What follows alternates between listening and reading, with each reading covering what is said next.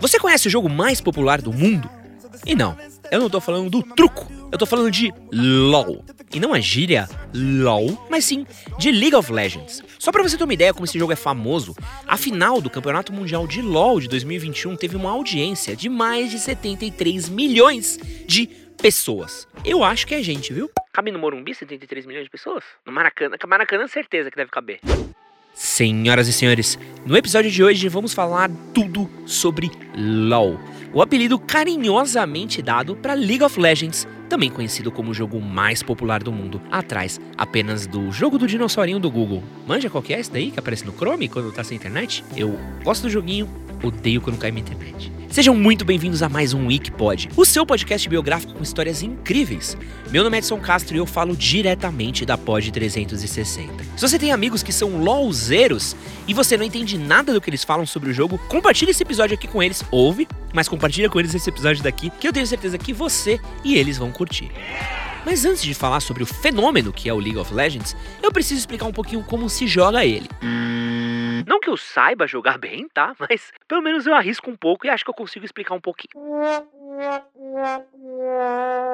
Bom, o certo é a gente começar do começo. Então vamos lá. O LoL é um MOBA, que quer dizer Multiplayer Online Battle Arena, que é um jogo de multiplayer online de batalha em arena. Hum, é a grande parada de jogos do estilo MOBA é que você não joga sozinho, e sim com vários amigos, seja presencialmente, como era ali nos anos 2000, quando ele surgiu, ou através de chamadas, como é hoje em dia, quando você joga pela internet. Por que ele está lutando contra você? O League of Legends ele foi lançado em 2009, e logo de cara ele já conquistou o coração de diversos jogadores. E ele foi inspirado em Defense of the Ancients, que é conhecido como Dota. E aí a gente já precisa falar de cara que tem essa treta gigante entre ambos os jogos, porque eles são basicamente aí o mesmo estilo de jogo do MOBA.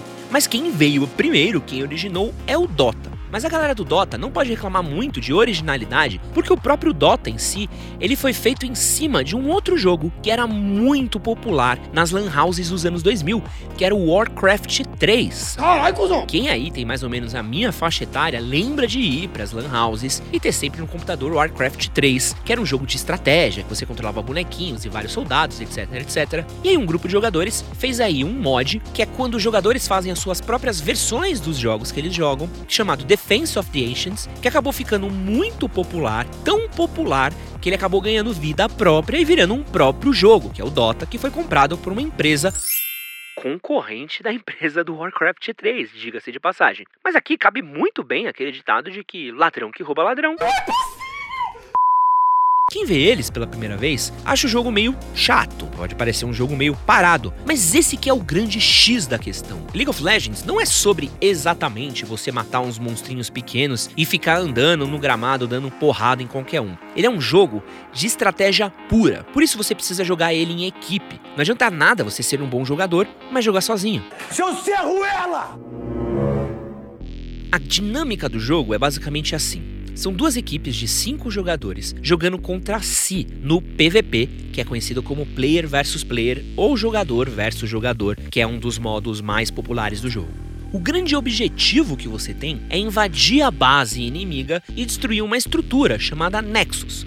Quem fizer isso primeiro ganha, beleza? Cada grupo de jogadores começa em uma ponta do mapa e eles precisam atravessar essa, esse mapa através de três caminhos top, mid e bottom. Ao longo desse caminho vão ter diversas torres e alguns pequenos minions dos seus inimigos, além dos jogadores adversários. Então, basicamente, uma partida você precisa ir aos poucos, derrotando esses minions, derrotando as torres, até você chegar no nexus do adversário. Mas mais do que atacar, você precisa saber defender também. Porque não adianta você e seus quatro amigos se juntarem para destruir uma torre, se a sua torre vai ser destruída também. Então, a grande parada de jogos de MOBA é esse movimento de ataque, defesa, de vai, de volta, de você entender quando é bom você arriscar atacar e de quando é bom você voltar para defender e você saber organizar bem qual linha tá indo bem, qual linha tá indo pior. Será que todo mundo tá fazendo a sua parte? Será que todo mundo tá se organizando? É um jogo muito dinâmico que exige muita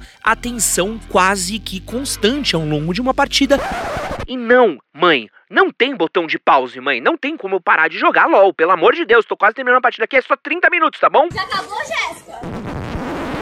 Mas na minha opinião, o que é o maior atrativo de LoL é o grande número de personagens que você pode escolher para jogar. E eles são chamados de campeões. E apesar do nome, não, eles não são garçons.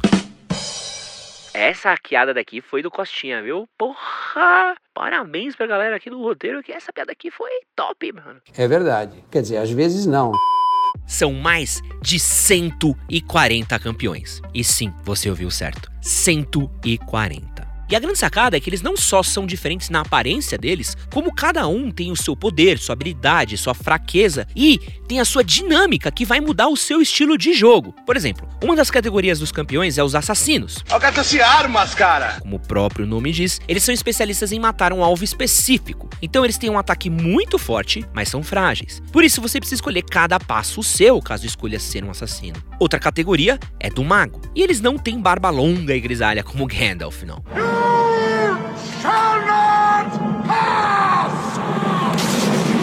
Eles são perfeitos para lançar feitiços e magias através do seu ataque básico e são bons para atacar à distância. Porém, ali no corpo a corpo, muito perto, eles acabam sendo um pouco mais frágeis e fáceis de serem derrotados. Por isso, você tem que entender muito bem qual que é o momento de atacar, onde você tem que se posicionar. Aliás, jogos como LoL exigem que você tenha um posicionamento de jogo muito bom. Tem também a classe dos lutadores. Eu queria ser um lutador.